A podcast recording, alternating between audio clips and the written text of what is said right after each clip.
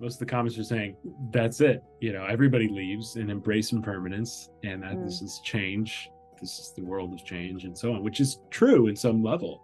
Um, but what the mystics would say, and kind of I cite Yogananda and A Course Miracles and all my all my faves and Rumi, um, of saying, well, the only relationship that never leaves you is God. Welcome to Inspired Artist Podcast. I get to chat with Bob Peck today, who is an author and mystic who has researched Christianity and published the book Original Sin is a Lie.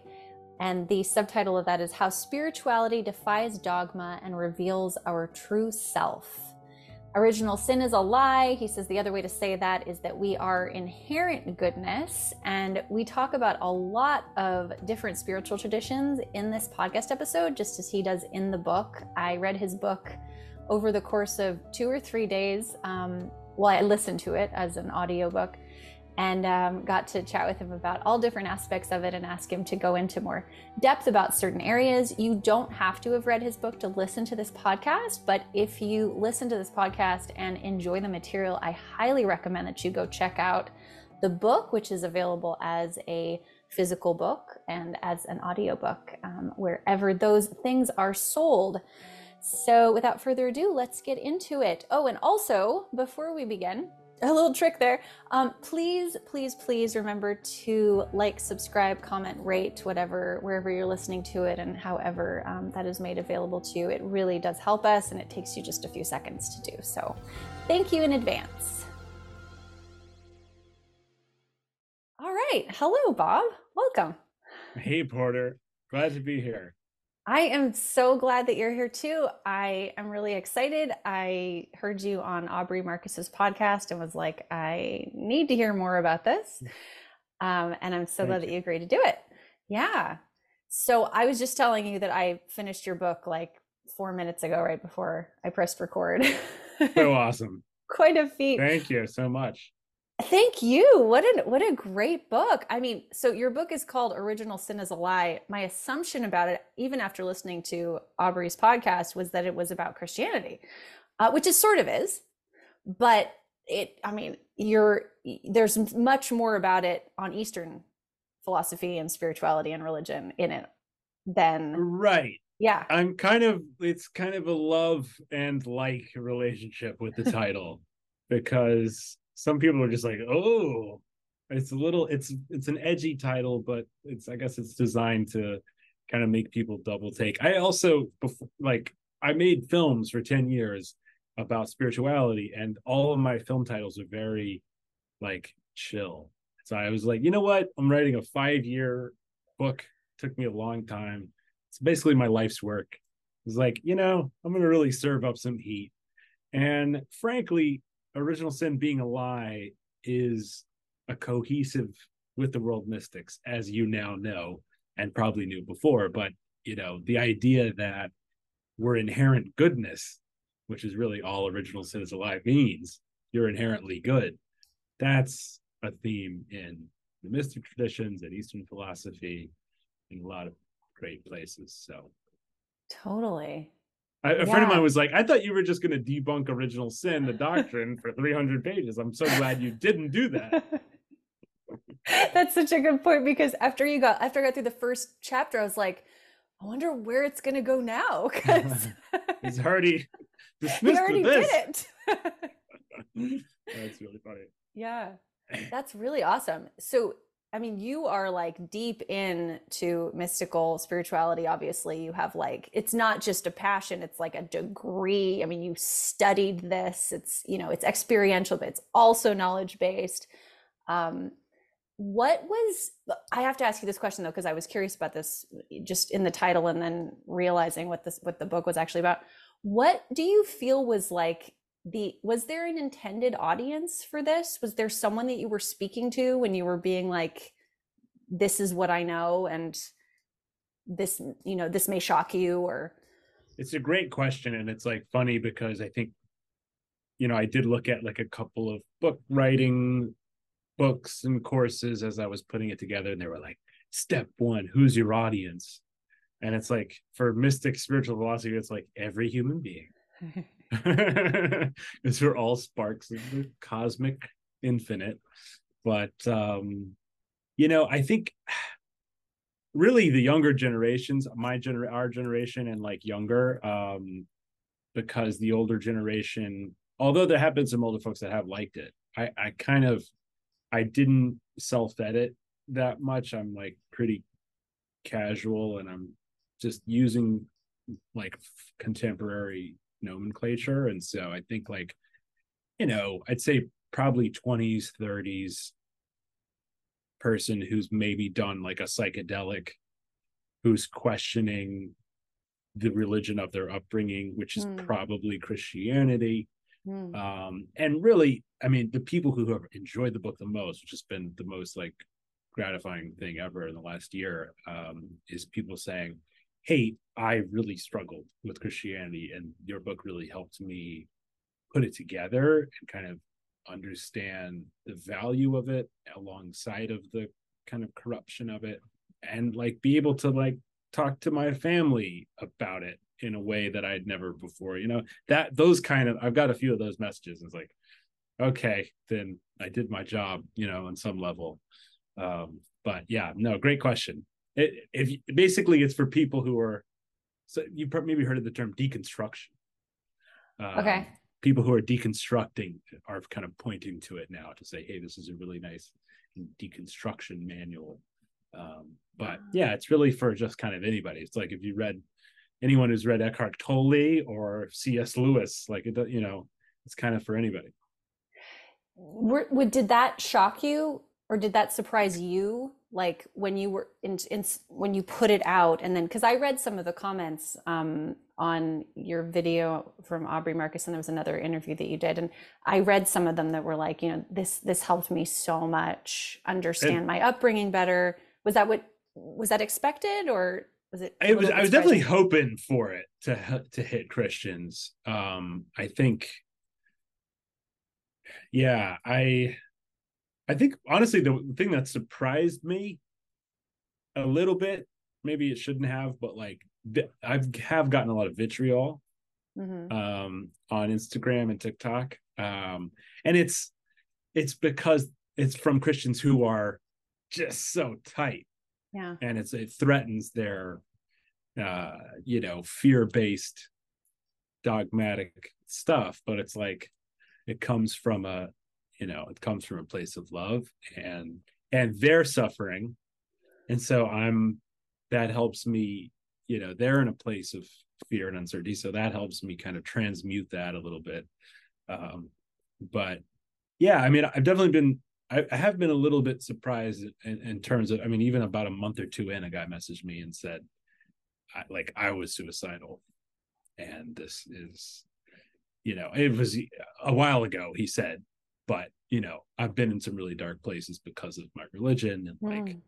i've been on the mystical path and this really like is, is was a key step for me in understanding this so it's like okay well then you know what else am i what else is there to do porter i mean it's like okay I, work I is done. one person yeah, yeah okay i'm gonna head out now you know it's like um i mean i think that what motivates me is that there's so many I mean, there's there's millions of Christians and millions of religious people that are in this space where like they love Jesus and yet they struggle with modern church you know yogananda calls it churchianity you know modern kind of hypocrisies. And um you know they have maybe they have a gay cousin and they're like well wait i love him. And mm. they have a muslim coworker and they're going well but they are they gonna go to hell? Like there, there's a lot about christianity that's hard to reconcile um as you know. And so um you know i in some ways i feel like i'm just getting started like i'm i'm definitely like motivated and inspired by the reception thus far and as a self-published author kind of that that nobody uh you know was expecting or kind of really aware of until uh recently so so yeah i'm, I'm motivated to try to you know point others in the direction of their own you know inherent divinity in some in some capacity in a humble way mm. Yeah. Well, we don't know anything about each other really. I mean, I've read your book, but you're just meeting me. And my my background, I I was uh, practicing Sikh for eight years. Oh wow! Amazing. Yeah, I'm a mantra artist, and so I'm I'm very familiar with all the Eastern stuff. I actually didn't grow up Christian, but one of the things that intrigued me as like an adult was something that you mentioned in the book, which I thought was really cool. So many of the things that you mentioned in the book are like so uh, synchronistic because um, I know some of the people or I've like, you know, I know of them. Um, but you you mentioned this idea that you had, I think when you were nine, that you went to a church camp and someone said, all you have to do is accept the Lord Jesus into your heart or whatever. And that's something that's that I've thought too, because there was so much that I had to do, you know, quote unquote, had to do as a Sikh mm. um, mm. to be on my path. But it seemed like, like Christians had it pretty easy. or in their mind like all they had to do was do say is yep jesus is up. in my heart and then you know i can yeah. perform any behavior or you know whatever and like it's all so I, I thought that was really i thought that was really um that's interesting and yeah that's an early point in the book kind of where which was an early moment for me in my life of saying uh or I, i'm actually get, doing this practice where i'm replacing the words life with incarnation ah okay so th- that was an early point in my incarnation of running into a Bible old lady and saying, and her basically a sweet little old lady saying, Do you want to go to hell or do you want to go to heaven? And I was eight years old. It was like, well, one of them sounds a lot better than the other one from, from my humble understanding here. So I'm gonna go with that. And she goes, Well, all you have to do is say, Jesus is my Lord and Savior. And it was like kind of like a sign here. I mean, it really was like almost like contractual in, right. on this like little pamphlet. And um yeah i mean even at that age to me it was kind of so preposterous um that that really started me down the questioning path. And i really a lot of people kind of i'm interested in your experience too and as, as a sikh I, I, mean a lot of people because that's a deep spiritual tradition whereas a lot of our generation i think in the secular 21st century when they leave the the religion of their upbringing they say okay, see ya. You know, it's like, oh, it's all yeah. fairy tales. Yeah. And, you know, a big compa- component of my work is to say, don't throw out the baby with the bath. You know, it's like there's really, the baby's great. you know, the water's dirty, but, um, you know, the, the, there wouldn't be these, these traditions wouldn't still be prevalent if there wasn't any juice in there. And so, you know, a lot of what the book does is try to kind of uncover what came typical well, in Christianity, certainly what came later and kind of what's the true initial original true teaching of Jesus as close as we can understand it using kind of scholarship mm-hmm. alongside of the mystical experience. Um, but yeah, I um yeah, there well, there's a lot of places we could go, but I think um, in terms of what you're saying about Sikhs having to do a lot of things, you know, one one of the best and, Christians not, you know, one of the um, I made a video about this recently, which is I think it's in the book, maybe, maybe, but like, you know, no one else can do it for you. Mm-hmm. You know, that's mm-hmm. a very like mystic and Eastern idea that's extremely separate from like the salvation of Jesus. You know, well, he, he saved you. It's like, well, yeah. That would be really great. But, but that's you know and this i realize this is personal for some people but um you know it's it, it doesn't seem like that's the case. It seems like it seems like the move is to imitate him. It yeah. seems like he was the example to set you know these teachers these traditions guru nanak you know buddha muhammad all the greats of men and women throughout history they've reached this level of attainment you know of, of of of almost giving up their individuality. They undo the egos so powerfully mm. that they're just a vessel. And that's what we're all doing. We're all on wheel of samsara if you will and we're all just going around and around undoing our own obstacles to our own awareness um, you know as opposed to kind of this one or done did you sign the pamphlet or not right. thing you know right. it's it's uh, it seems like a mystery when you were saying that it made me sort of think of just the way that we in the west also conceptualize of healing in general like you know um, physical healing like you know in in the West we say take this pill. you know, in the East it's like, well, it's you know. What are you this- eating? Yeah, it's like it's this yeah. whole holistic thing, and you were required, like you were expected to do quite a bit to promote your own healing, whereas in the West we have this concept of like the savior doctor, maybe. That's very interesting. I have not made that connection, and you're absolutely correct on the like something outside of you. yeah, You know, yeah, yeah. which we've kind of exported to the rest of the world, but right? That's right. It's a more oh yeah, our export is being a good little, you know. Uh, well, I, the Jo- I love that verse, the Jonathan Edwards, uh, "Sinners in the hands of the angry God." You know, it's like that's a puritanical American Christianity, like sinners in the hands of an angry God, and Mhm. like uh, there's a great book called American Veda by um, Philip Goldberg for any kind of American yogis. I've referenced a lot of books. yeah, my you, book is basically just a so commercial many for a down. million other books. I wrote so many down. Like, oh, I have to read this one. American Veda. American Veda. So um, essentially, you know, how, how did yoga and, and Eastern philosophy, Vedic philosophy come to America? It starts actually with Emerson, Ralph Waldo mm-hmm. Emerson and Thoreau, the Transcendentalists. They got essentially the first English copies of the Gita, the Upanishads, you know, it was mm-hmm. in Boston, New England in, in that period, middle 1800s. And they started, you know, Emerson's reading this and going, oh my God, I am a part of the infinite. You know, I mean, the Transcendentalists are, you know, as good as anybody. The they're Whitman's America's Rumi, you know, and like they're they're they're the mystic American ancestors. And and Emerson was going, this is the is the deal, not this kind of you're this dirty little um, sinner that you know must repent and and you know full of shame and guilt um, and so it you know it starts from there. And obviously um, you, you know builds a lot of momentum with the counterculture and uh, Yogananda uh, Vivekananda comes in 1893 Yogananda comes in 1920 and then um, and then a bunch of swamis in the 60s and 70s obviously. And here we are. There's a yoga studio on every corner but Yeah. um it's you know it it, it america that it's interesting you know just you talking about kind of the connection between the spirituality and the culture like um you know america really fits well kind of with this idea from the vedas of you know this infinite potential this infinite potentiality which is like such an american you know idea somewhat ironically um as opposed to the the pilgrims Yes. That is wow, that's interesting. Yeah, we we wow.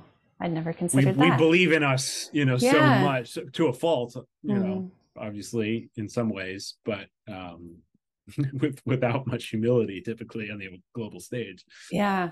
And it feels so identity driven, like personal identity driven, as opposed to like, look at what we've done for each other or for, you know, community. There's like almost no community in the, or the, Yeah. you know, there's pros and cons Yeah, yeah. interesting. I have so many questions for you. let's do it So I have a really pedantic one because I didn't quite get it from the book. The what is the BCAD BCE CE E thing? I yeah okay I mean I know you explain it, but I just I didn't get it. yeah so about well about 10 or well when i was in school they were starting to switch to ce i was in i was in college 06 to 11 um kind of went in like public school elementary school it was still bcad for me. Uh-huh. bc means before christ ad means like it was like after death. It's anno domini the year of our lord. But um it's a very religious way to look at bcad and then by the time i was in university they started to say um common era ce is the new ad and then bce is before common era Okay. so they kind of they hung on to that bce but it's So just like a they're inter they're interchangeable. non-religious. The They're dates interchangeable. don't yeah, change. BCE and CE exactly. Yeah, yeah. Okay, okay. I was getting. I, w- I was for some reason I was getting very nervous as you were saying like 70 About the CE. I'm like, oh, is, yeah. wait, is, are we supposed to like minus 10 or something? Okay, okay. So it's it's the oh. same. Numbers aren't my thing. language either. Okay, My okay. sister. Yeah, same thing. That's really that's really cool. And then the other thing that I wanted to ask you about were like, so you have so many great kind of, I won't call them parables, like, uh, oh my gosh, what's the word? Like anecdotes, anecdotes, mm. like th- things yeah. that you relate. I mean, I felt like that was such an amazing part of reading your book oh, because you. I've I've read a lot of spiritual books and you can get kind of lost in like the ideas of them and not really know how to relate them to yourself or to your life, to your incarnation. Yeah. right, right. um and so I really appreciated that. And one of Thank two you. of the ones that you mentioned, I'd actually watched the TED Talks of, but I oh, sort yeah. of wondered how you came into like the awareness of them. There was one and I think I think this is who they are. Daryl Davis, who is the yeah, and then the KKK Jill Bolte Taylor, befriender. Yeah, that yeah. single one, that is like one of my favorite TED talks I've ever seen for the reason that you discuss yeah. in it, which is that it just exemplifies love and oh my, I mean, yeah. I, so I, am curious. Daryl Davis is amazing. Daryl Davis is still alive too um, and he's on Instagram. Go follow him. He okay. like does webinars and music things and stuff. Uh, he's a black man. He's a musician who famously has befriended, I think, over 300 KKK members.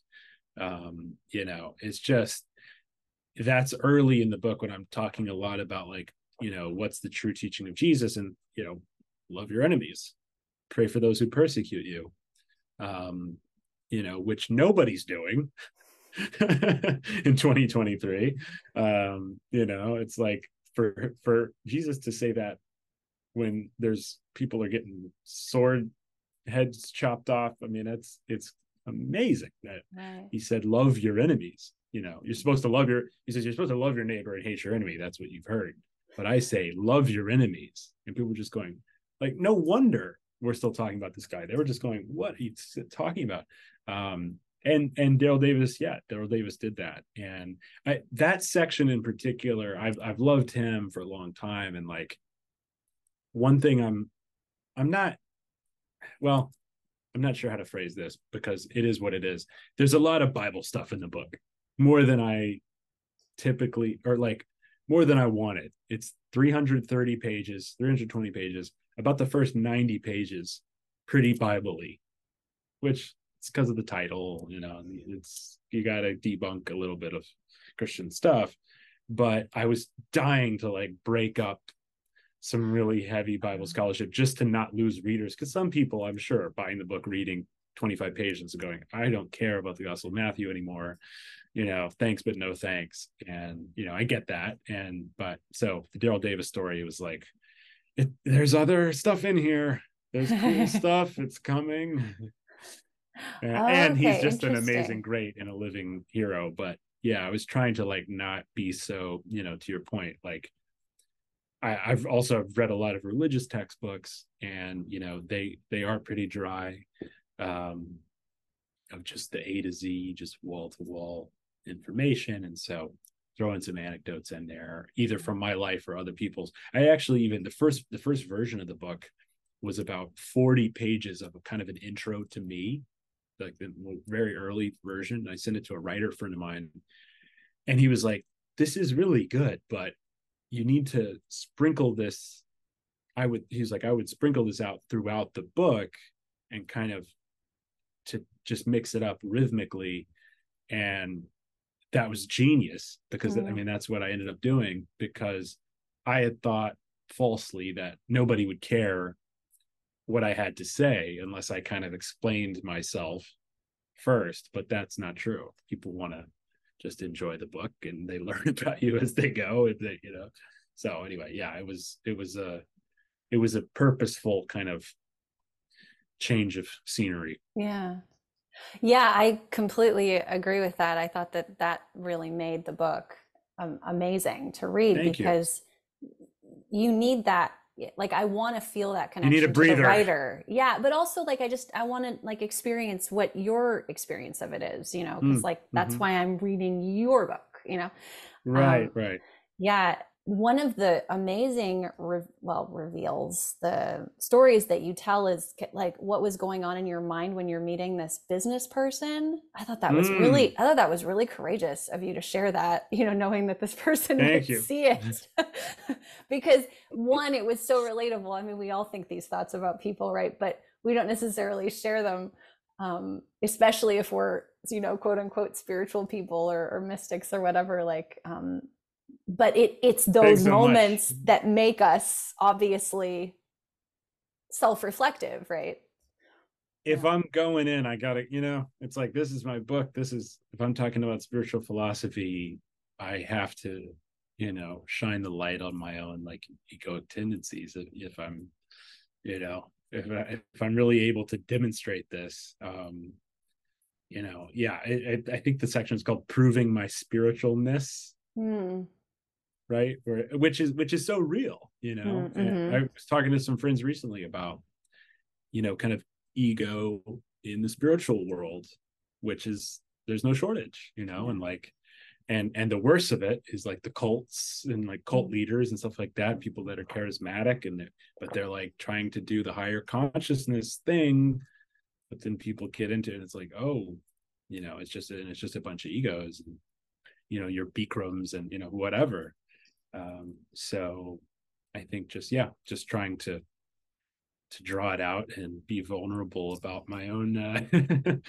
my own opportunities to grow and forgive. Yeah. Yeah, I really appreciated that that sort of um you included the idea of there being some humanness and um egoicness even in these what did you call it the truthiest of the truth like you mm. like you felt that you felt this draw to the eastern spiritualities but even yeah. then you know which i've experienced because i was in what some would call a cult um you, you even then you know you can experience what the catholic church is experiencing or you know what what bigger totally and you know very happy to double down on that with you for your audience, which is every religion, tradition, path has the highest beings of mm. civilization and the most barbarous, you know, abusers of civilization and everybody in between, you know, and you know, to your to your point, it's like I think when I when I left, quote unquote, sounds so dramatic. When I left Christianity, it wasn't quite like that some people had very dramatic things where they tell their preacher like i'm getting out of here buddy and you know that's not what my experience was but anyway when i when i wasn't a christian anymore i was like that's christianity's silly and like hinduism's obviously the one mm. and um, you know a few years into it you see the nuance and um, and yeah there was a in dripping springs i'm in Austin, Texas, in Dripping Springs, there was a beautiful Hindu temple that uh, was was uh, rocked by um, a sex abuse scandal. This guy was taking advantage of young girls, and um, he actually escaped. He hmm. went down to Mexico and made it out to India. I think he's on the most wanted list. Oh, um, oh, wow. The temple changed their name. I mean, it's it was a pretty dramatic thing, and that was right around the time when I was reading Yogananda, Ramakrishna, Ramana Maharshi. I was just like, this is they they, they have everything, you know. And yeah. it's like, oh well, they have this too. You know? Yeah. And at the same sorry. Oh, oh no, go ahead. Well, I was just gonna say, and then and then in terms of Christianity, I've done a lot of food bank work. I mentioned this in the book too. Mm. And about almost half of that time, about the past decade, has been at a Methodist church and they're they are Christians that are living the Sermon on the Mount. You know, mm-hmm. every Saturday they feed about 300 working poor and uh, and homeless, and mm-hmm. um, they're the kind of Christians who are like see the Christ in the per in the person you're serving. You know, and they, they're the ones who would be like, "Can I pray for you?" And it's just like, oh, "Absolutely, please bless me." Uh, you know, that was a really beautiful moment too in in your book it's so fresh in my mind, which is nice. It, it's I can I can see it. So you're driving and you see this billboard that's like I don't remember the exact words. Pray, repent. Oh yeah. Um, something. Yeah, gosh, what was it? Pray, repent, and um obey, I think. Obey. Yeah, pray, Yeah, obey, it- repent. it was one of those things where like i'm as somebody who who doesn't you know practice christianity like i felt that sort of like ugh that uh moment and you like you describe yourself as being in this such high vibrational state that you were able to like understand these words which you actually talk about byron katie a bit- little bit later Mhm, on Yeah. but it kind of reminded me about how she listens to things and she's like Mm. oh you know what the fuck am i doing you know like when Right. someone yells at her um it that was that was really cool. That was a Thank you. yeah, yeah the um the piece was about how you know also the those are now english words right? Pray obey repent.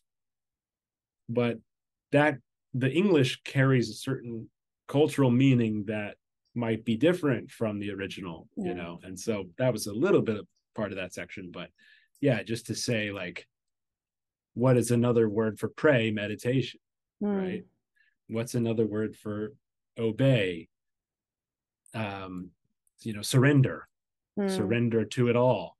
You know surrender to something greater than yourself is kind of another way of thinking about obeying god you know surrendering to cosmos. And repent really just means reflect and forgive and change your ways of the past and so that's what i say in the thing is that's spiritual instagram. Meditate surrender to the cosmos and you know forgive your past self. Mm. so yeah i think i think you know as you said it's like when you're when you're wrapped up in the egoic kind of tightness of oh pray repent obey in all caps on the billboard it's like you know screw that guy who put that up there. But you know it's it's just a reminder. Yeah. It can be it can be kind of worked through. Yeah. maybe maybe read in a new way. Or maybe i'm just a crazy mystic porter and don't listen to anything i say. Well it's certainly i mean with all of this right like it was better for you to see it that way. That's true. That's right. It- And- i was i refused to be tight of it. Yeah. It. but for me as the reader it i immediately saw all these parallels to because there's vocabulary right? Like christians are Mm-hmm. f are comfortable with a certain vocabulary. Exactly. Hindus are certain you know i do a lot of uh i don't know new age i guess you'd consider you know and we're we're comfortable with certain words and then when they're Yeah. used in other settings it's like oh no i don't identify with that word you know? Um totally yeah and and there's a uh, chapter in the book called new names for god which i was talking to my cousin about recently um well uh, this is a nice little story and i I, i'd be happy to um get your thoughts on it too. Um i made a video about it. I think i wrote about it on substack but um in it was in the subreddit our meditation. You know the the the reddit you know category for meditation okay this guy um, made a post. It was a question, and he said, "Is there anyone in life who never leaves you?" You know, which is a deep question. It's Hmm. a beautiful question, and he says, "You know, everyone I've ever met in some capacity is going to leave me or has left me." You know. oh i was thinking about it about in thought but okay no like physically No, he he yeah, just like a love that never leaves, basically was what he Gotcha. was, you know, whatever that means to you. And um and most of the comments very secular in our meditation. Most of the comments are saying, No, you know, that's it. You know, everybody leaves and embrace impermanence, and that this is change. This is the world of change and so on, which is true in some level. Um, but what the mystics would say, and kind of I cite Yogananda and of course miracles and all my all my faves and Rumi um of saying well the only relationship that never leaves you is God. Hmm. that's according to the mystics. That's the eternality. And uh, I told this to my cousin the other day and she said well if you if that's what you believe. And I said well to the mystics it doesn't matter if you believe it or not. You can't escape the love of cosmic creator. Right. You know, the infinite is not you know right. escapable. And she goes well she goes maybe it's just that word. You know when you said god i think of something else than what else than what you're talking about now. And it's oh well you should read this chapter in my book called new names for god. Pick one right. you know um because every tradition has some. And uh yeah great mystery. Uh, i like R- blavatsky's rootless root of all. You know Hmm. there's a lot of really poetic uh, Hmm. names out there for for what can't be spoken of right, Right, probably right. the best the best name is the ineffable you know potentially but um but yeah i think just that word god is tough for a lot of people that grew up in abrahamic traditions Yeah, understandably. Well, this this is a question that I had too. This is I'm I'm almost embarrassed at how pedantic I am, but um, Oh, that's please. that's just me. Um, so you mention uh, because I, I have this background of having practiced Sikhism, I've heard a lot of Indian people go, Sikhism is the fifth largest world religion, blah blah. Hmm. Um, and so when you mentioned the five largest world religions and you didn't mention Sikhism, I got curious. So I looked it up and I was like, that's interesting because the readout said the five largest world religions are considered the ones that you mentioned, Mm, even though Sikhism, There's- Shintoism, and Taoism have bigger following bases. Then judaism really, then that really made me Maybe? wonder. I'm like, well, yeah, then Judaism. I'm like, well, so then why do we say it's one of the like that? yeah What, what's your feeling about that? That's really interesting to me. to be honest i'm probably due for a 2.0 of that whole framework you know because you're right and i talk about taoism a lot too Yeah. um as i'm a, a you know long admirer um yeah i think you're right i think it's just the three for me the simple way at least in like world religion 10 301 or whatever is like the three abrahamics hinduism buddhism Right. Right. and that's you know that's probably the most reductive way of looking at religion on planet earth but but you're right yeah shinto what do you say shintoism which is like kind of traditional japan Yeah. uh, religion Taoism, Sikhism, Sikhism. Sikhism uh, are the big uh, what so what is that the big eight I get. I mean, they're small. like I think Judaism, you know, it might fall somewhere to the right of all those. I mean, even like Yeah. Sikhism, th- those are still really small. Like I was looking at the Yeah. percentages. I'm like, okay, it might be the top five, but it's top. It's like five it's yeah kind of a long christianity islam hinduism Yeah. buddhism Yeah. probably are like nobody's really close to those four Yeah. There's a big skip. But then there's here's the other thing: those aren't monoliths either, Mm. right? So there's Because they have how many denominations of Christianity? right. Yeah, how many Right. differences in in Islam? Right. There's at least three in. Islam. There's at least three in Buddhism. right. Um, you know, the Mahayanas and the Vajrayanas disagree about this text, and I think it was Gandhi who said, because this is the 50s, but he said there's four billion religions which is good. Now there's eight billion, I guess. You know, that's that's that's a good way of looking at it. Oh, I like that. I've never heard that before. That's great. Yeah, everybody has their own interpretation of what they're doing. There's four billion. How many Uh, religions are there? Maharaji, yeah, Mahatma. That's great. So your your book was the second mention of the term panenthe. Pa, am I pronouncing Mm, yeah. panentheism? See, that's the thing. You're saying pedantic. I'm like, water's just fine. okay, great. I'm in good company. Um, because I was just sent this book by someone who liked my music. Uh, Hmm. He had written a prayer book, and cool. in it he mentions that he is a panentheist, not to be confused Mm. with pantheist. yeah. You you explain the difference. Would would you mind going a little bit deeper into that if you feel like it? Sure. Yeah, I'd love to. I believe the term comes from Alfred North Whitehead, um, who was a pretty famous academic on mystic philosophy and spirituality, and just famous philosopher, professor. Um, alongside, I think his student was Charles Hartshorne, who um, kind of further popularized the term. But yeah, they basically, and like Max Muller, who was an early German scholar of like the Vedic tradition. Um, you know, yeah, basically they they kind of realized after once you read enough of these sutras um, that that pantheism is reductive in terms of saying, "Oh, God is in everything." Um, Hinduism, Hindus, these Hindus are pantheists because they see God in everything, and that's really not quite accurate. Um, kind of from the ontological view mm. uh, def- definition of God within Hinduism, and and again, if you want to talk about not a monolith, it's Hinduism. There's really even no Hinduism proper.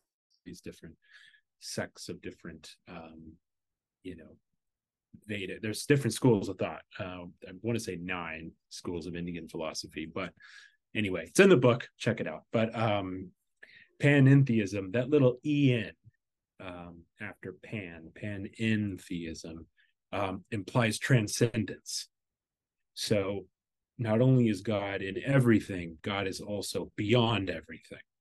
Um, mm. The hmm. way it was explained to me by a yoga philosophy professor was in the same way that we are able to kind of do yoga and meditative practices with our bodies and kind of transcend our bodies in a spiritual way so does god transcend the universe hmm. kind of the universe as god's body but the spirit of God transcending the the the universal body, if you will. Like so is panentheism meant as sort of like an upgrade linguistically? It's not meant to be like a dual thing, like some people are like Hindus or pantheists, right. but it's, I'm a panentheist. Right, exactly. It's more of just to say, hey, here's a little more clarification that's useful. And and even there's a great book too called History of Mysticism that I quote, that I reference, that has nine reviews on Amazon. I love obscure spiritual books. That's like my favorite thing in the world. Um, History of Mysticism by Swami Abhayananda talks a lot about um, this term, the immanent and transcendent and that kind of alpha and omega kind of from jesus you know this idea of like the, the dual nature of both being immanently present mm. in the world alongside of transcendence kind of a capital i capital t mm. immanent and transcendent so i think panentheism is a nice yeah philosophical like semantic term um as opposed to kind of you know pantheism is almost used as often as it as it is in a referen- reverential way, it's almost used in a pejorative way. You know, oh, they're oh. pantheists. Oh. You know, and it's like, well, that's not quite it. Because that's sort of like um it's typically like what image? a Christian would say, oh, they got a million cuts, or you know, okay. or, or, or, like or like the yeah, like like they're pagan, like kind of pagan. Right, exactly. It's a dismissive can okay. be, you know, okay. from from that kind of Christian vantage point, um, which is another issue with the institution of churchianity, right. as Yogananda calls it. I like that term a lot. um, so, oh gosh, the okay. So the other thing that I wanted to ask you about. Um, Great questions, by the way. So yeah, no, I, I don't have prepared questions, but I just wrote all these notes. So um, yeah you talked topics. about the book the um the course in miracles towards yeah. the end right mm-hmm. that's something that i i'm not familiar as familiar hmm. with as many of the other things you discussed um i am familiar with this uh I'll call it a myth what the a hypothesis i guess hmm. or or a, a, proposition that jesus did write a gospel that was called the book of love and that it was hmm. Um i don't know if you're familiar with this but when you said what your friend Richard had said about A Course in Miracles, it made me go, is A Course in Miracles the gospel of Jesus? Like, is, is this the, you know, the channeled gospel of Jesus? I'm not asking to make a claim about that, but did you, have you done the course? Is this something that you like use in your practice or you, like, what's your relationship to A Course Absolutely. Huge fan. Um, as you uh, mentioned uh, Richard, who is an Apache medicine man, who I'm just cosmically lucky enough to, you know, have a long time friendship with, who met my dad in a synchronistic way, and I write about. And um, yeah, he's a very wise man. He's an Apache healer, and uh, he years ago basically said, if you want to really get on the path, so to speak, yoga, meditation, that's all great um, but check out this book. It's um,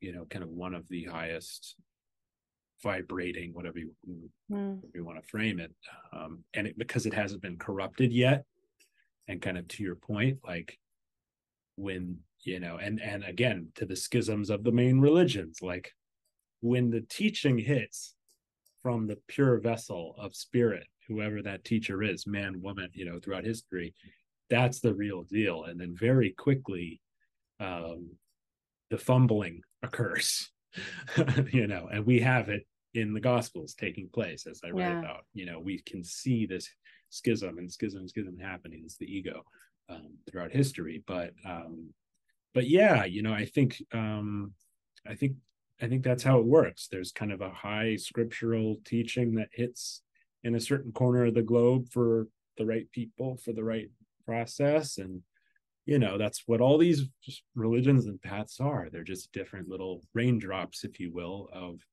you know cosmic truth. And um yeah of course is is very high up there for me. It's one of my bibles i would feel Mm. comfortable saying. And um it's was written in iambic pentameter. It's just kind of a fun fact just like shakespearean blank verse. It's very beautiful. Very Yeah. you're you're an artist. It's very poetic. Um to to read and appreciate. Um yeah it's a self-study curriculum basically. It's not a religion. There is a publisher because this is america but um but they're super chill and they were fine with me quoting it a lot. Um it's uh it has it's broken into three sections. It was written by a woman named helen schucman who was a psychologist. She was an atheist jewish uh by ethnic background and um you know heard a voice it was intuited um you know and people say gospels were inspired you know inspired writing whatever that whatever that means but she actually kind of heard this voice not audio it wasn't auditory it was just a knowing Yeah. and uh, anyway it's very powerful i don't really care where it came from you know Yeah. it's like I, and not a huge deal do, seems that's to be made about that aspect of it too like it's not like channeled by I, it, that's my that's my awareness jesus is I could be yeah, wrong. nobody really we don't really care i mean yeah, Yeah. it, some people it's a big deal too i guess but yeah i it because it claims to be from the voice of kind of the enlightened christ if you will Mm. um as kind and and the voice uh clarifies some biblical teachings. Like he'll say like what i meant was you know which is kind of funny. He gets he gets uh 2000 years later gets to you know make the correction whatever. But but any but yeah it's like it doesn't really matter. It's just it's just about you know kind of what is the teaching. And um it does you know it does talk about for example ego versus uh what it calls the ego versus the christ mind. The ego mind and christ mind or you know you could say higher self or um you know there's a variety well, it doesn't matter you know angel and and devil you know whatever the the image is but um you know we kind of have these these two separate um voices in all of our you know internal compass if you will and um and and the the primary teaching of the course is is this kind of radical compassion that is takes place in the in the in the form of unconditional forgiveness kind of Mm. being able to forgive any yeah it says um, fear binds the world forgiveness sets it free you know Mm. by judging others by playing placing guilt on other people and ourselves we just we imprison ourselves and um you know it's it's it's been called the christian vedanta because it uses kind of christian terminology and kind of from a vedic lens uh, so it was like it was right at home for my my background with jesus scholarship and uh you know hindu love but um but yeah it's very powerful. It, oh what i was going to say was it's kind of has an academic format. So it has the text which is like 30 chapters. It's it's a life study honestly. Text the workbook which is 365 lessons that are like a daily lesson Mhm. just kind of just a meditation. And then the third is the manual for teachers kind of after you've gone through the text and then the workbook then you kind of get you know the now that you're ready to like talk about this stuff kind of more guidance there. But yeah it's a lot of Oh, material and so it's very it's kind of a- profound. is it like a self uh sort of a self certification essentially yeah. Huh. yeah. I mean you don't like get a linkedin badge or you sure. know what i mean? Like, but you you know i've gone through the lessons twice and so i'm hanging out in the manual for teachers now but i'm still reading text and i kind of ouija board it you know it's like i've read it all a couple of times so now i'm just kind of like what? What's my message today? And yeah getting getting a lot of really nice um insights from the manual for teachers and uh yeah, what, highly recommend.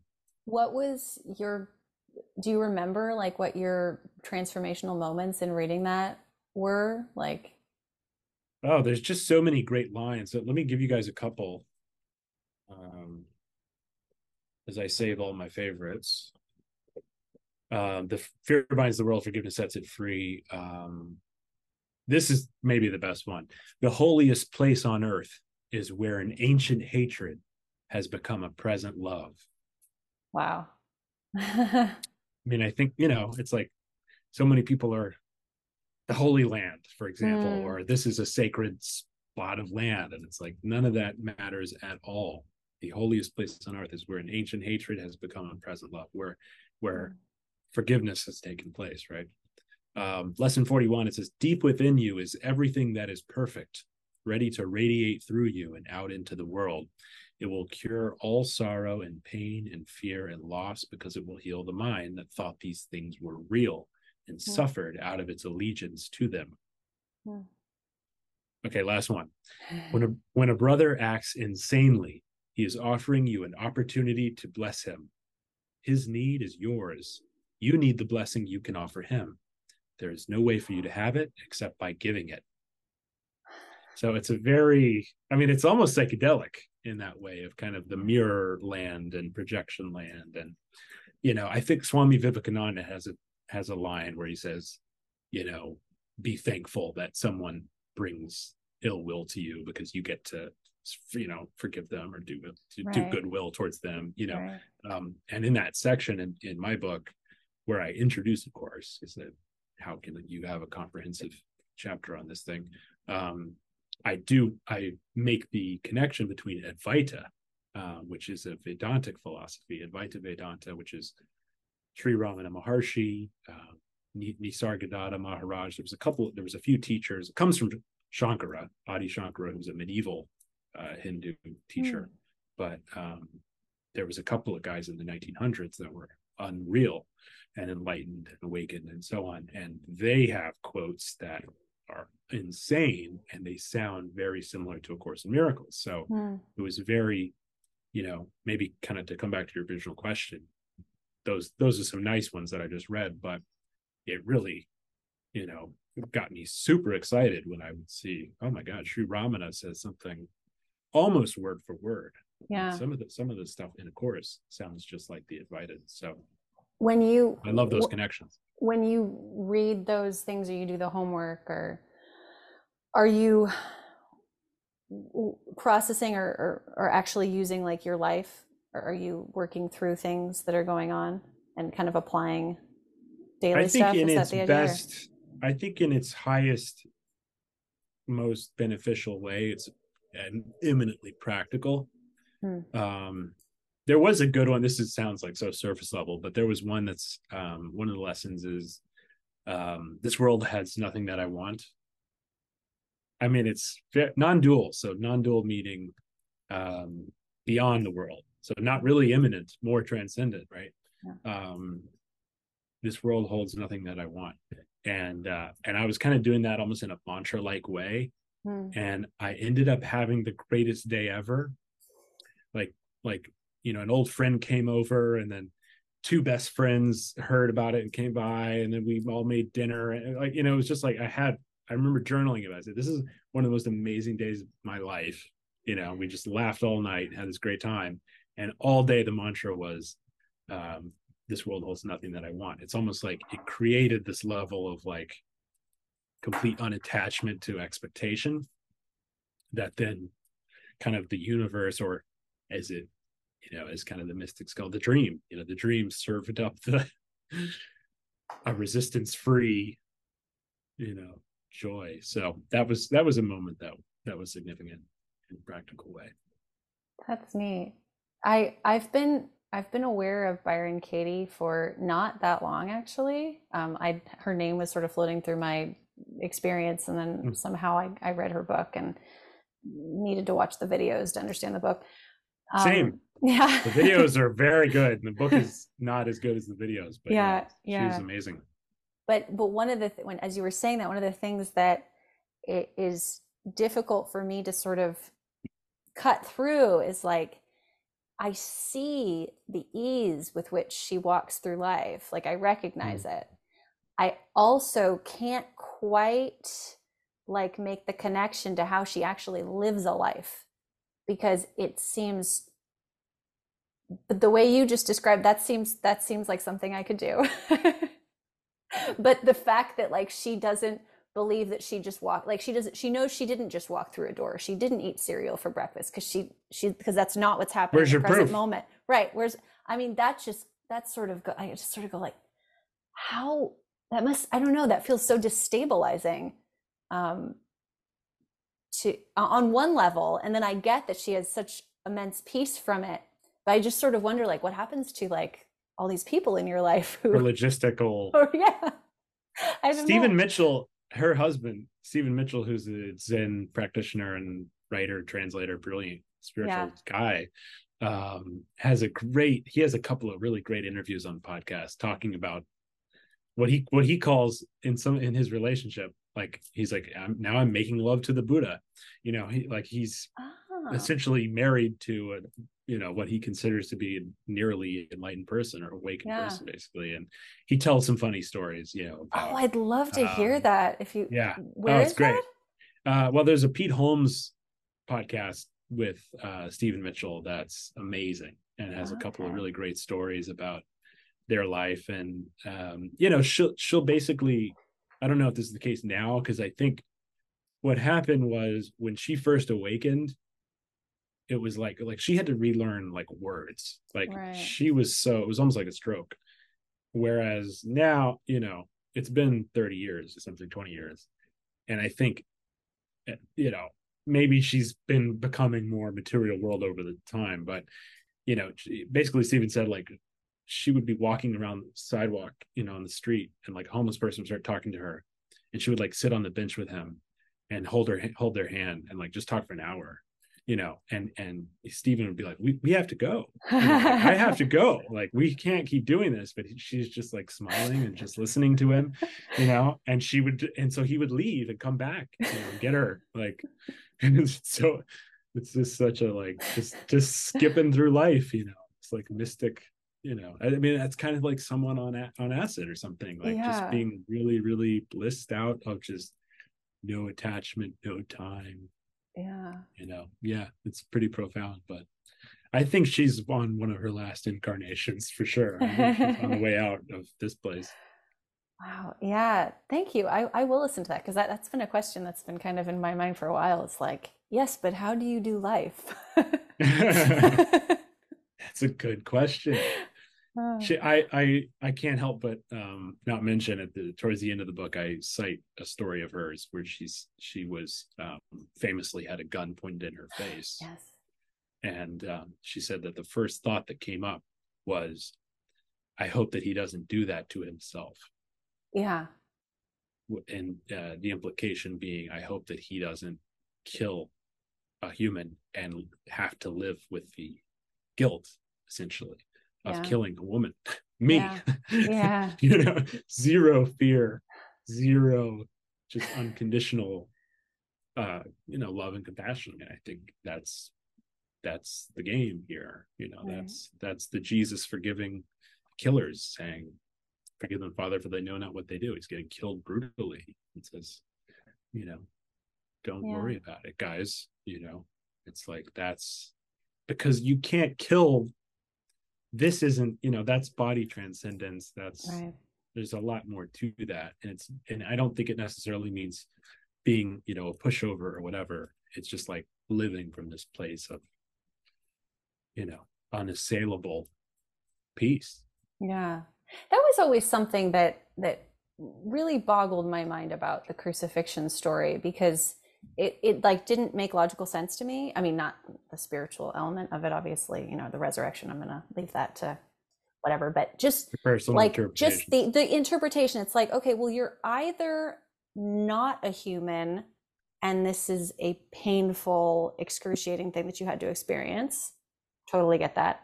Or you are not of this world, in which case, how could this be anything but a spiritual experience? Do you know what I mean? Like it didn't, the, the Christians seem to use that story to make it about someone who is, quote, not of this world but of the pain that he had to endure right. for us it doesn't make any sense it's like well i agree i get that it would be painful as a human but the the podium that you are putting you're saying on, he's not a human and right. yet you're saying he suffered and yeah it's um you know like the charlie meme uh from like it's always sunny.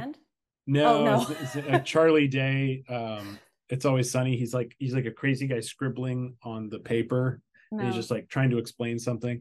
Anyway that's kind of how i look at some of like the christian apologetics because it's like they're they're they're they have like this like exhaustive kind of explanation to try to make it all work. And and it's just not a cohesive thing. Um and uh yeah i mean i think the the mystic view is he was just undoing, undoing, undoing, essentially undoing the body identification, mm. you hmm. know. And um, I even write it at the end of the book. Um, you know, I personally do believe that he appeared to his disciples in the flesh mm.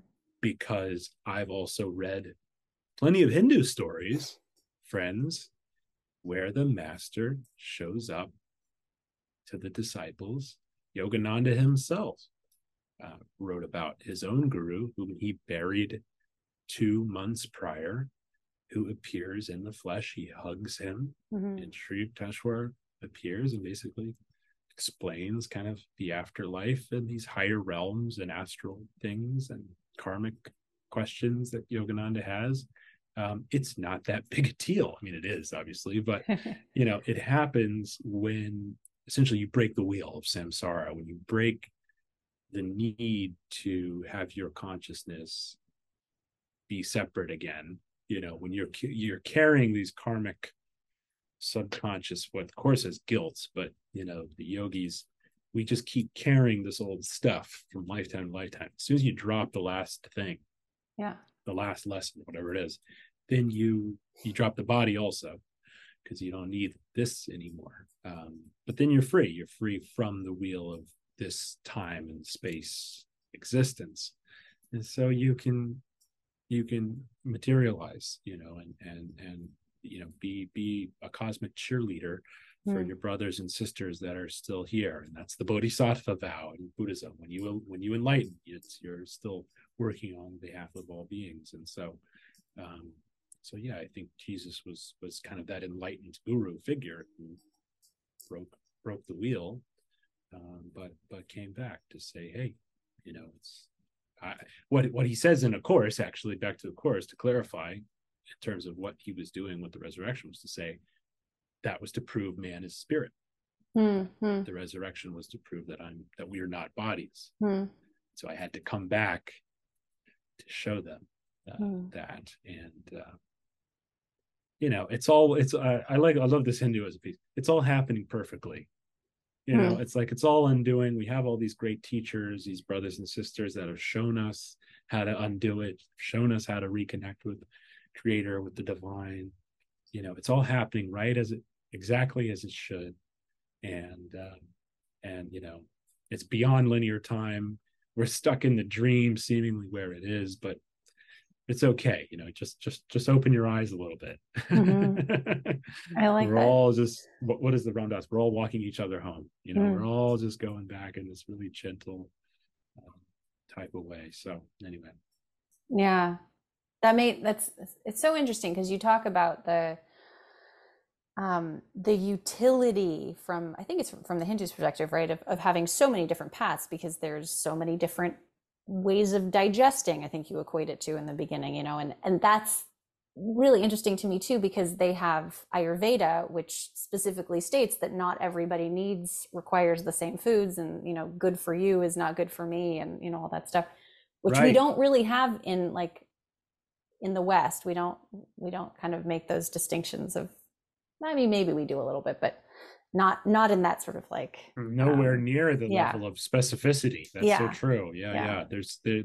they have a great that those systems have a are more sophisticated in terms yeah. of looking at everyone's individual needs and so on. Yeah, that's so true. I I don't know where I was going with that, but I did want to ask you about two other Sure, yeah, yeah, no problem. Things. Sorry. Um yeah, where Oh, oh, the the it was per, it's all perfect. It's so funny because I have I have encountered so many Hindus. So I'm I'm friends with so many. I've been to festivals, you know, like just yeah. so many. But for whatever reason, that vehicle was never like the one for me. So I mm, couldn't yeah. hear it as clearly. But I just realized that's something that one of my teachers says all the time. Everything mm. is right. you know. Yeah. Um, yeah. Shout out to Gary Bodley, who's been on the podcast.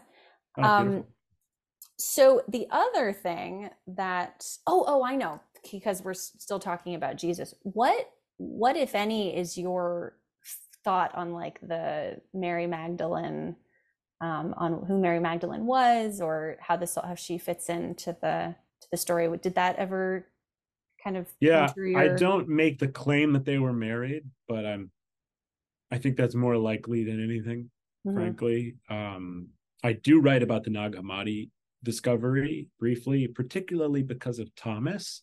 Mm-hmm. Um, so the gospel, the Gospel of Thomas is actually a nice text to touch on briefly with you too, and for your audience because it kind of ties all this together. People are saying, "Yeah, of course, in miracles and Hinduism, what the hell is this guy talking about?"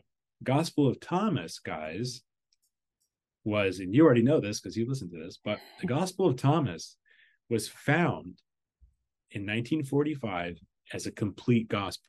We we didn't have it for 2000 years. We knew about it because the church fathers would write about it and say, you know, this isn't a gospel, this is, this isn't, this is. And so we knew it existed. And we even had scraps that were found in a dumpster in Oxyrhynchus um, and about a hundred years ago. Um, but but in 45, a shepherd in Egypt was chasing a goat and went under a boulder and found um, these jars. It was 13 leather bound books, contained about 50 different texts. And um, the Gospel of Thomas, in my view, is the most significant find um, because it's a complete gospel. And I do make the case in my book, as not a scholar, but as a student of scholarship, that I do believe it, it is the earliest gospel that we have. Um, there's a not a consensus on when it was written. Um, and i'll get to why it's important in a second but some some scholars say it was before mark. Some scholars say it was after john.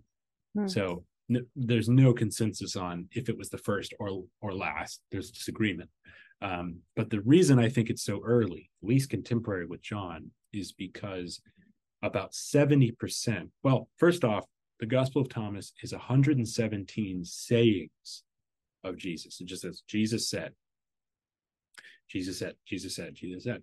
About 70% of those sayings are in the New Testament Gospels. So we have the mustard seed, we have the wedding garment, we have tell me what I'm like. You know, people who are familiar with the Bible will know those parables. Mm. And what's crazy, Porter, about those Thomasine versions is that they're simpler. You know, first of all, there's no plot, which means that this is rudimentary, mm-hmm. right? Unlike the Gospels, which are rich narratives. There's no narrative. It's just Jesus said da da da da da. And then when they are comparable, they're simpler. So the version in Matthew and Luke of the wedding parable, for example, the wedding guest, is much more there's more to the Luke and Matthew versions. It's simpler in Thomas. So that means you don't have to be genius to say that might have been earlier, guys. They might have been sourcing what they were, um, you know, using for their gospels from that. And the reason all this is crazy is because what if this really is the first gospel or one of the first gospels because it has all these other sayings in it. You know, what else does it say?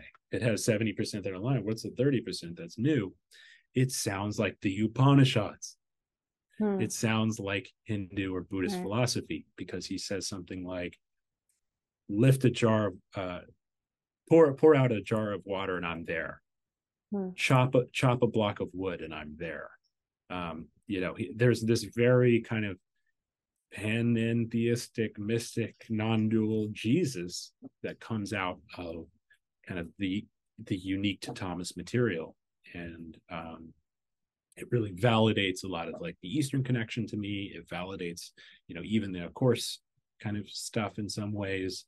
Um, so it's very very profound. So massive shout out to Gospel of Thomas and the monks who hid it because hmm. some monks hid it basically i mean they they were like they're coming guys we got to hide this stuff and uh you know in, in the 300s is is when we date those but they were just the, the egyptian coptic versions of uh the original we don't have the originals hmm. but um but to your question about magdalene the gospel of magdalene is also in the Nag Hammadi discovery. Hmm. Unfortunately, it's only a shred. It's only about two pages. Um, we don't have the whole thing, but it is very, even those two pages are amazing. And um, essentially, Peter is not thrilled with the fact that Mary was so close to him, hmm.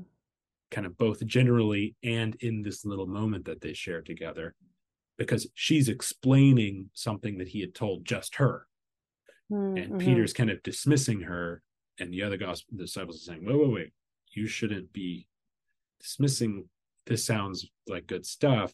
And, but Peter can't get over the fact that she was the recipient of this kind of knowledge about astral. He's talking about souls and spirits, and it's um, it's very interesting. And you know, again, Nag Hammadi is is extremely historically reliable in terms of its its earliness. So um, I definitely I think I think it's very likely she was his wife, which it would have been more. Um, it, it would have been very uh, exceptional for a Jewish rabbi to not have a wife um, at his age in that period. Um, but if they weren't married, which is also possible, it seems to be very clear that she was, at the very least, a close disciple, if not one of the closest. Yeah, interesting she's not the prostitute. You know, it's like yeah, a lot yeah. of Americans and Christians think, "Oh, Mary Magdalene the prostitute." No, no, no. As a different character, right? She was she was very close with him. Yeah, I have. Yeah, I have. Uh, I love I love that story. Um, well, we won't go into that right now. Um, well, and Meggan Watterson wrote Mary Magdalene Revealed, which goes into. Oh right, I have. I have. Mag- Mary Magdalene's one. kind of having a moment right now. It's on my bookshelf. Thankfully. um, yeah, yeah, I like that. Um, okay, and the other thing that I was going to ask you about, if you don't mind, do you have mm-hmm. time? Mm-hmm. Yeah, I do.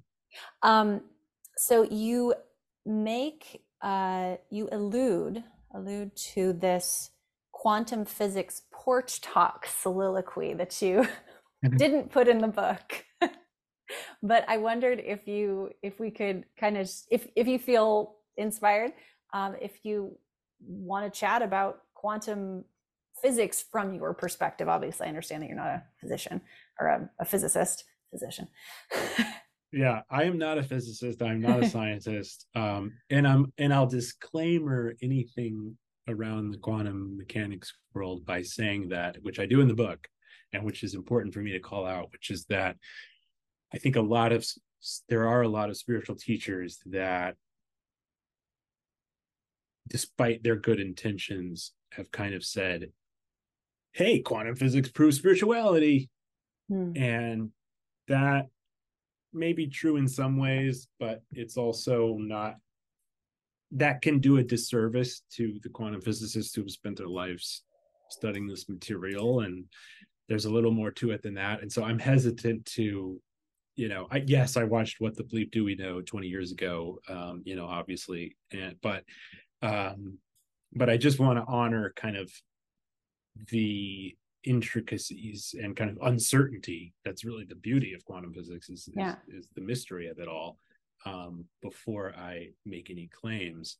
Um, that said, I mean, you know, my my non-scientist understanding of quantum physics and quantum mechanics are, are very in line with um, you know what the mystics say and what the non-dualists say, which is you know basically these these people started looking at the building blocks of this plane of existence and they're not blocks at all. You know they're moving they're unexpectedly moving all the time. Um, you know there's a lot of emptiness there uh, you know and and the observer effect is something that's really interesting in terms of like when someone's looking at the actual subatomic particle it, it that has an effect on it. Um, I'll, I'll also point people to there's a really great book called an end to upside down thinking. Oh you um, mentioned that on aubrey's podcast. Yeah i was, I was going to read yeah, that. Yeah and he and what's funny is mark Gober was on aubrey a few months prior and i was like i texted aubrey I said i'm so excited to come on your podcast. I'm cracking up because you're interviewing mark gober in this one and all i do is send people to his work. Um yeah mark mark isn't a scientist also. He's a lawyer. He's a patent lawyer actually. But he's a um very um he was like I think magna cum laude at Princeton or something like that. Anyway, smart guy. Um, he he he references a lot of research studies that point out what he considers to be anomalies across scientific disciplines. So there's mm. all these different anomalies across scientific disciplines that are kind of unexplained in biology and chemistry, physics, etc. And um, the case he makes as well as is another guy, Bernardo Kastrup, who I believe is a physicist, PhD, um, who wrote a book called uh, "Why Materialism Is Baloney." Great title. Um, but both of those guys are essentially pointing at, you know, what's what a, a lot of contemporary scientists are pointing to around the crumbling of scientific materialism, mm. which means that kind of scientific materialism as the old paradigm and kind of new consciousness or quantum mechanics consciousness as fundamental as the new paradigm. So, what do I mean by that? So, in the scientific materialism view, which is the previous kind of since Newton, 300 years or more, matter is the foundational, um, you know, building block. Matter, and then chemistry, and then biology, and then, you know, fauna, flora, humans, human brain, consciousness. Right. Hmm. That's the pyramid. Hmm. And um, you know, what Gober and Kastrup and these and people in this field are saying is the pyramid's still the same, but you're just instead of consciousness being the last one, you just put consciousness at the bottom layer mm. underneath matter, matter being the second layer mm. on top of consciousness. Mm. And he Gober the case Gober makes in his book is that once you do that, all of most of these anomalies, if not all, make a lot more sense um, when you have consciousness being fundamental. And um, you know, as a mystic, uh, that's what that's what literally every mystical tradition has said, um, kind of from the dawn of time, from the mm. Vedas to uh, a new one I'm new to, which is getting some steam kind of on like spiritual YouTube and spiritual Instagram is Hermeticism. Oh, I don't yeah. really write about mm-hmm. it very much in the book. I think I just mention it maybe once or twice, but uh, the, the Hermetics mm. tradition, um, all is mind. You mm-hmm. know, um, Course in Miracles says one brother is all brothers. Every mind contains all minds, for every mind is one. Hmm. I mean, Advaita, um, Sri Ramana Maharshi was asked, How are we to treat others? And he said, There are no others. you know, th- this idea of this holistic consciousness, kind of capital M mind, as being underlying, is right at home in the mystic hmm. traditions. So, so yeah, so that's what I'll tease. Uh, that's really all I'm comfortable talking about. Beyond that, check well, out I think I think what you actually um, that was super interesting and explains the upside down thinking um, a little. I'm still going to read the book. Um, but weren't you talking about like what were what like new age people are sort of getting wrong when they talk about i mean i i don't you know like like there were some maybe some some uh misunderstandings that you felt or or did i get that? Was was i off on that? Um well i i have a very good buddy who's an old friend of mine philosopher. He was a physics major and he's the one who really helped me um firmly establish that viewpoint that you know i even had the tendency 10 10 years ago or so to say oh quantum physics it proves spirituality right. and like i realize i kind of just did that right in that longer explanation but i'm still like i'm still pretty firm on the disclaimer of like you know let the physicists say that and i feel like every month i'm seeing a new freaking article you know even as big as like time magazine you know and and and some even scientific journals these quantum physicists are coming out and saying you know what? Like I saw a quote from this this, this guy I can't remember who it was, but he said uh, he goes, "I've been studying quantum physics for 30 years, and I finally accepted I was studying nothing because it's the science of nothing, you know." And I and the mystics were right, you know. It's like there's kind of this throw their hands up in the air moment with the level of where the you know that that field of study is. But yeah, I think you know I'm just I'm hesitant to and, and and, maybe this is the a good point to kind of leave you with in your audience, which is yeah. it doesn't really matter to the mystic. You hmm. know, the mystic will take all the help we can get, but you know, the mystic is really just interested in loving every being as a face of Christ, as a you know fractal of the infinite. Mm. Um, you know, the too much analytical um, you know, kind of intellectual analyses. Um, that's not where the truth is. You know, that they, they can be useful guides and frameworks for people that are, um, you know, hesitant. You know, they might maybe they'll that'll be the right thing that they stump. It will be the right thing.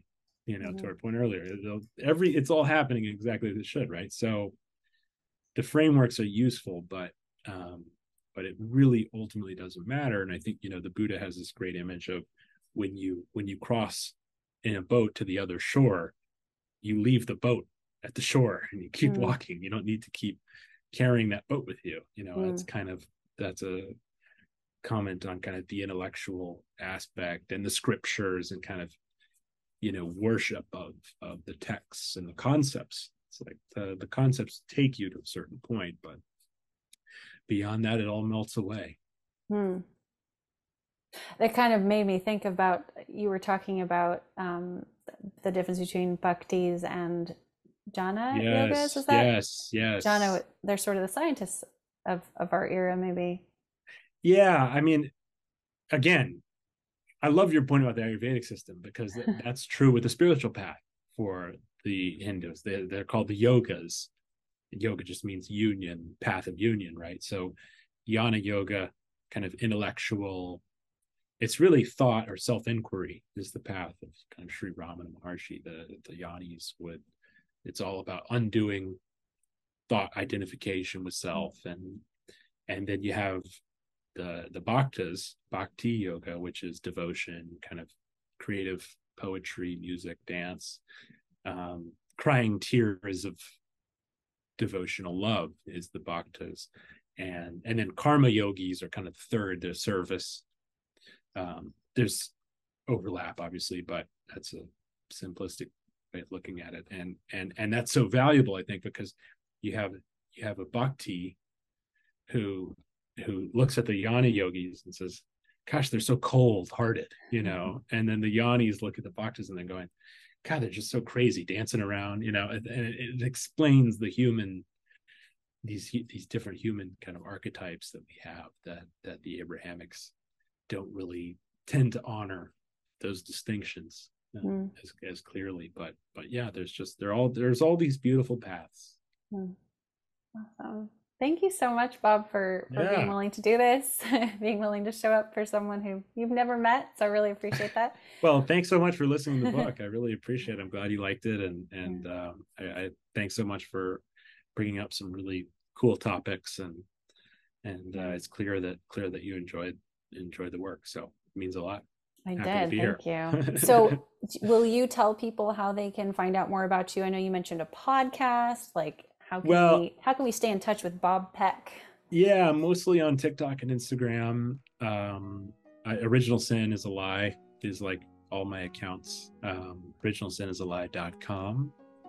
And uh, I did just get a Substack, so I do like I have a free email newsletter. Uh, it's about once a month. Um, and uh, yeah, say originalsinisalie.com has links to everything. Cool. I will link that for people so that they can cool. click on it easily. All right. It just means your inherent goodness. I love awesome. it. But you but in the time of thumbnails, it's good to have it's good to little, have something edgy. that really shocks. Yeah. Little double takey. Awesome. awesome. Thank you, Porter. Have a great day. Thanks, y'all, for joining us. We'll see you in the next episode. Bye. Okay, wait, before you go, please leave us a review on Apple Podcasts. And if you listen to it on YouTube, you can just leave a comment there. Make sure to subscribe. This really, really helps the algorithm.